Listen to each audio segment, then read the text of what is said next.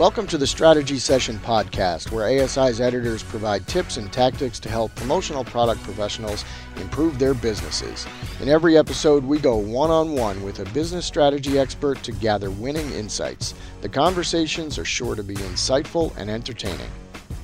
Hi, I'm Nicole Rollender, Wearables Editor, and on this week's Strategy Session podcast, we welcome special guest David Beebon. David, who's the CEO at New York City based D Beebs Apparel, is an expert on apparel trends, sourcing, and decoration. He's an industry veteran who spent 18 years as Executive Vice President of Capital Mercury Apparel. David, welcome to the podcast. Good morning. Thank you, Nicole. Thanks for having me. We're excited to have you since you're such an expert in, in the area of wearables and the industry and such an industry veteran. So I can't wait to get to your um, insights. So let's get started. Okay, I'm ready. All right. So, what's your outlook for the decorated apparel market for the next year or two? I think we're in very good shape. Um, I think from what happened in 2008 when we all fell off the cliff with a horrible financial downturn, I think um, from what I see, people are busy. Unemployment looks good in this country. Uh, the people I have contact with are busy. There's a lot of business out there to be had. And I think people are finding a much bigger value in the uh, ASI or the decorated apparel industry. Um, I think we're in good shape. I find we're healthy. And uh, I think we're going to have another couple of very good years coming forward as we go into 2016. Well, that's fantastic. You know, one of the trends that we see um, at retail is customization. Uh, you know, personalization of garments. Um, you know, you can you can buy hard goods and, and apparel and have them personalized. And and I would say in the decorated apparel industry in the last few years, uh, this has been a trend that's gaining momentum. And you know, industry experts that I talk to say that if you're a decorator or distributor on the cutting edge, you're going to sort of be uh, promoting customization of you know uniforms and other goods and, and other um, you know things for other types of end users. So, uh, wh- what are you seeing in our industry? Will this become more prevalent? Uh, do you see that? Uh, maybe larger, smaller businesses or different types of organizations. Like, who's the best target for, for this type of um, customization? I think we're going to see more customization. Um, I think you're right on target in saying we are seeing more of it out there the target customer, in my opinion, is the service industries, the resort hospitality industries. The reason customization means something is because it allows you and your company to stand out which is the whole point of our promotional products industry. We want to promote our companies, we want to promote our employees.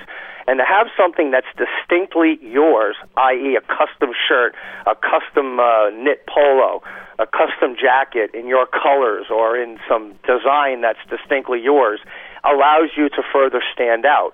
It also brings you together and shows you that, hey, we're a team. And I think that is the whole point of our promotional decoration. Um, you see a lot more customization. I think it's become easier with a lot of the major manufacturers out there who do it.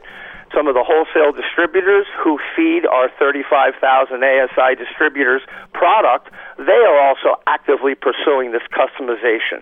And the example I like to give is in the past, it's much easier to take that phone call on the 1 800 number, pick the goods from your warehouse, and ship it to your customer that's a very easy process, and that's really the standard operating procedure on how our business works. But to take that extra step and say, hey, you can have that shirt in the catalog, but we'll do the piecing on that color block polo in your colors, all of a sudden now you're a much more important supplier to that customer. And that customer, that ASI distributor, is going out to their customer base and saying, I'm not going to give you what's in the book. I'm going to give you something that's yours. So I think it means a lot, this whole customization phenomenon. and I am seeing much more of it. Yeah, I love what you said about about a custom color. What do you say though? I mean, I've heard some distributors and decorators, and even you know, they'll talk about their their end clients who'll say, well, you know, I have a high ton- turnover in employees, so if I customize shirts, you know, uniform shirts, then it's not cost effective. So, so how do you answer that? Objection? Well, I, I think the answer to that question is let's go back to the uh, hospitality. Let's go restaurants. Let's take uh, fast food, McDonald's, Burger King. The turnover is what, 50, 60%? It's astronomical, the turnover. It's part of the business. So in those cases, in those businesses, I think you're going to skew more to knit driven. Why? Because knit driven is less expensive. You're not going to be doing some uh, custom nailhead woven shirt that might be, uh, you know, I don't want to pick a number, but on, on more on the expensive side, where we usually will see more knit product in the market. Knit product is faster delivery. Knit product it tends to be less expensive. And when we go to the king of all promotional products, what is it? T-shirts. T-shirt, when you yeah. talk about apparel, it's T-shirts. Why? Because T-shirts are an inexpensive, relatively inexpensive way, vehicle to talk about your event or your company or your employees, and and really have something that talks about you and your company for a very low low cost base. Um, so I think in the cases where you have the high turnover and everything, you can still have the customization, but you're going to tend more. And let's take a polo. A polo is a good example. You could say, here's 25 stock colors. I'll make these colors any way you want me to make them in this shirt. As long as you stick with these 25 colors, I'll give you your custom, quote unquote, custom polo shirt. But it's still a relatively low cost. And that helps you combat the fact that 50% of those employees are going to be gone in a month, and you'll have another another crop of new employees. Yeah, so really, is an issue. Yeah, so really, it's just a, it's just about about being creative. So I just want to switch topics. This is a little bit more serious, um, and but I know that, that you're an expert in this area, so I want to get your take. We've heard a lot over the last couple of years about unsafe working conditions in overseas garment factories, the collapse of the Rana Plaza factory in Bangladesh. Um, where the building owner was indicted on the death of workers. Um, there is only one that's been widely covered in the media, and Stitches has actually uh, covered it quite uh, quite a bit over the last year or two. How do incidents like these affect the way North American suppliers source their apparel? Well, I think it's a very hot button. It still is, and it was two years ago, certainly. What happened in Bangladesh was the Tazreen factory fire, and a number of months later, we had the Great Plaza building collapse. Both uh, factory tragedies together, I think, were about 1,500 or 1,400 people lost their lives, which is unbelievable, astronomical loss of human life. And I think those two incidences, especially the Plaza building collapse where over 1,100 people died, opened the eyes of a lot of the North American consumer on where their apparel is being made. And people forget, and, and I've talked about this before for the last year, the Triangle Shirtwaist Factory in 1912 in Soho, New York, not far from my office on Broadway, we lost over 240 young women in a tragic fire where the doors were locked, the windows were locked, the fire escape wasn't working, etc. And there was a huge loss of human life. That was only 1912. That's not too long ago. And you have to remember that as developing nations develop, developing countries are where the apparel industry usually finds its foothold. Why? Because the apparel industry is one of the easiest industries to start if you have a good population, uh, bodies, uh, workers at your disposal. Why? Because you need a building, you need some sewing machines, and you need good lighting. That's all you need. So developing countries tend to be the countries where you'll see the garment industry start to develop. And as countries develop, and a good example will be China. As China becomes and, and really comes into a middle income or a, uh, a middle class develops in China, you're going to see less apparel production. What happened in Bangladesh was a, a real a lesson for us that we should be aware of where our product is being made. And it's the responsibility of the manufacturers and the brands who are making the product to make sure they're in certified factories or in factories that don't promote child labor. They're in factories that have uh, fire prevention standards, etc. And I think a lot of people really opened their eyes. Um, you have to remember that when you look at China, and let's take China for example, in 19, 1982, when China received most favored nation in this country from the United States government, we all kind of flocked to China and started making our apparel. That was 1982. That's not too long ago. And we took a cost base for apparel manufacturing that was almost predominantly 100% made in America, and we started making it offshore. We started in Taiwan, we started in Japan, we started in Korea, and then we moved to China in 1982 in the early 80s. If you look at American products that consumers buy in this country, the only product that's gone down in price in the last 20 years has been apparel. It's not automobiles, it's not dishwashers, it's not electronics, it's not your lawnmower, it's apparel. Everything else has gone up. So we have, as American, North American consumers, we've been kind of spoiled. There's a cost to that. The cost to that is we're in developing countries where there are some unscrupulous factory owners out there who just want to make the buck. Human life is not as important as it is to us. And these things happen. The Plaza factory was built on a swamp. Uh, it was built in Dhaka, Bangladesh. I started going to Dhaka in 1990, and it's been it's amazing when you think about it. In 1982, there were 500 factories in Bangladesh.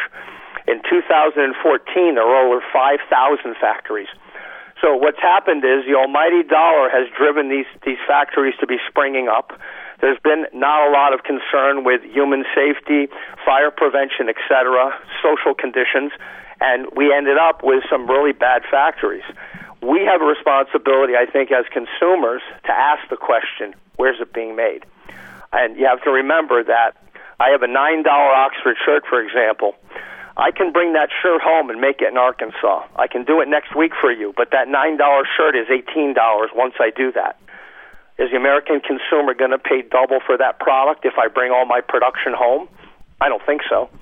So we have a responsibility to make sure we're in the right factories. And there are certified um, uh, organizations. Uh, one I use is called WRAP, W R A P, mm-hmm. or Responsible Apparel Production, and that is, in my opinion, a, a good touch base for us to look at. Is this factory certified? These are independent organizations that will go in. We can use SGS Labs, ITS Labs, who will go in and do audits. So I think we all have a responsibility. But what happened in Bangladesh is no different than what's been happening in China in the poultry industry, for example. There are fires every week, every month, where there's a loss of human life. And again, go back to 1912, the Triangle Shirtwaist Factory. It wasn't too long ago.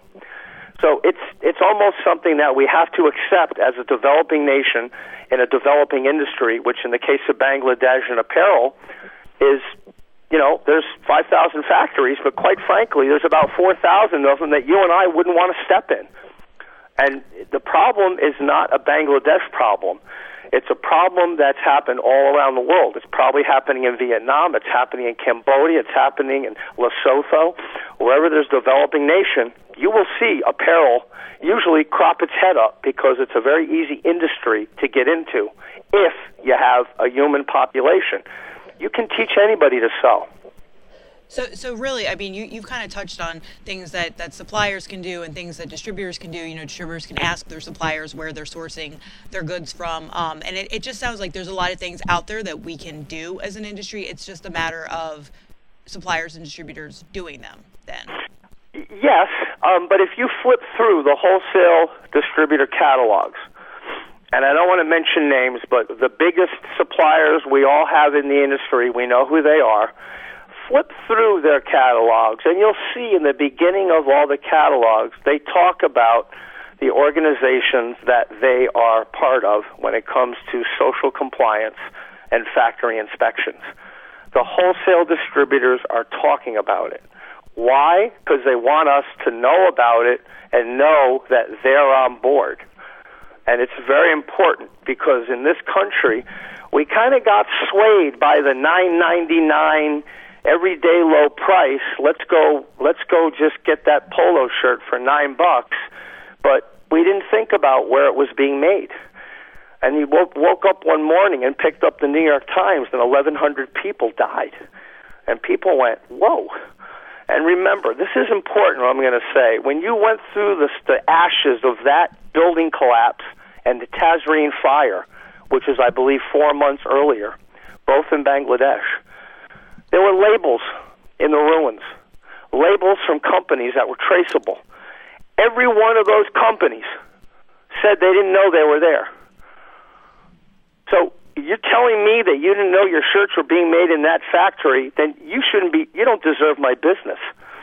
It means you gave your production to some middleman who went out and found a low cost, low cost factory to make the shirts, put your label in it, and bring it back to America for me to buy. And for me, as a manufacturer, I read those articles and I was like, "You're kidding me." Of course, of course they knew. If they didn't know, then they shouldn't. Then they don't deserve my business. And I think that's something we all have to be very cognizant of. there's a responsibility of the manufacturer to make sure the environments and the working conditions where the garments are being made are socially compliant on payroll. They're what the local standards and laws are.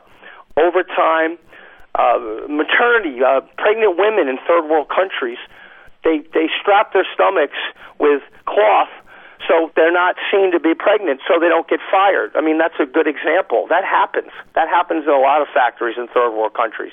Why? Because if they're pregnant, the, the managing director will fire them on the spot. So we have to be aware of what's happening in these factories, and it's really the responsibility of the manufacturer. But the power is with the consumer. Why? Because you're buying the shirt. And if you insist, I want to make sure I'm in socially compliant conditions, then that's an issue. And I'll bring up something because this is a very good company. I'll mention it. They're called Carhartt. They're a great company. Every product Carhartt makes in the world is made in a WRAP certified factory. Period. End of story. J.C. Penney's the same. And if you're not in a WRAP certified factory, you can't make anything for them. And that's and that's something that we should look upon and say that's a company that we should look up to and say they are manufacturing product all over the world but they're saying we have to be in this standard. And, you know, let's face it, the garment industry is famous for, hey, have I got a deal for you? $7 flannel. You don't want to know where it was made, but it's a $7 flannel. And I think this is like the little wink wink that us as North American consumers have always looked about. We we want that $7 item, right? Of course we do.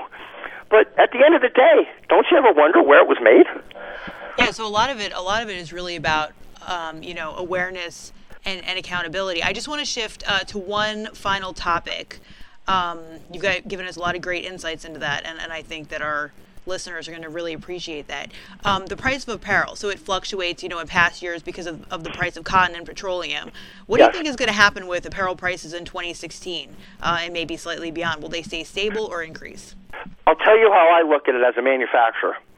I'm asking my factories and my piece goods suppliers, my fabric suppliers, for reductions. Why?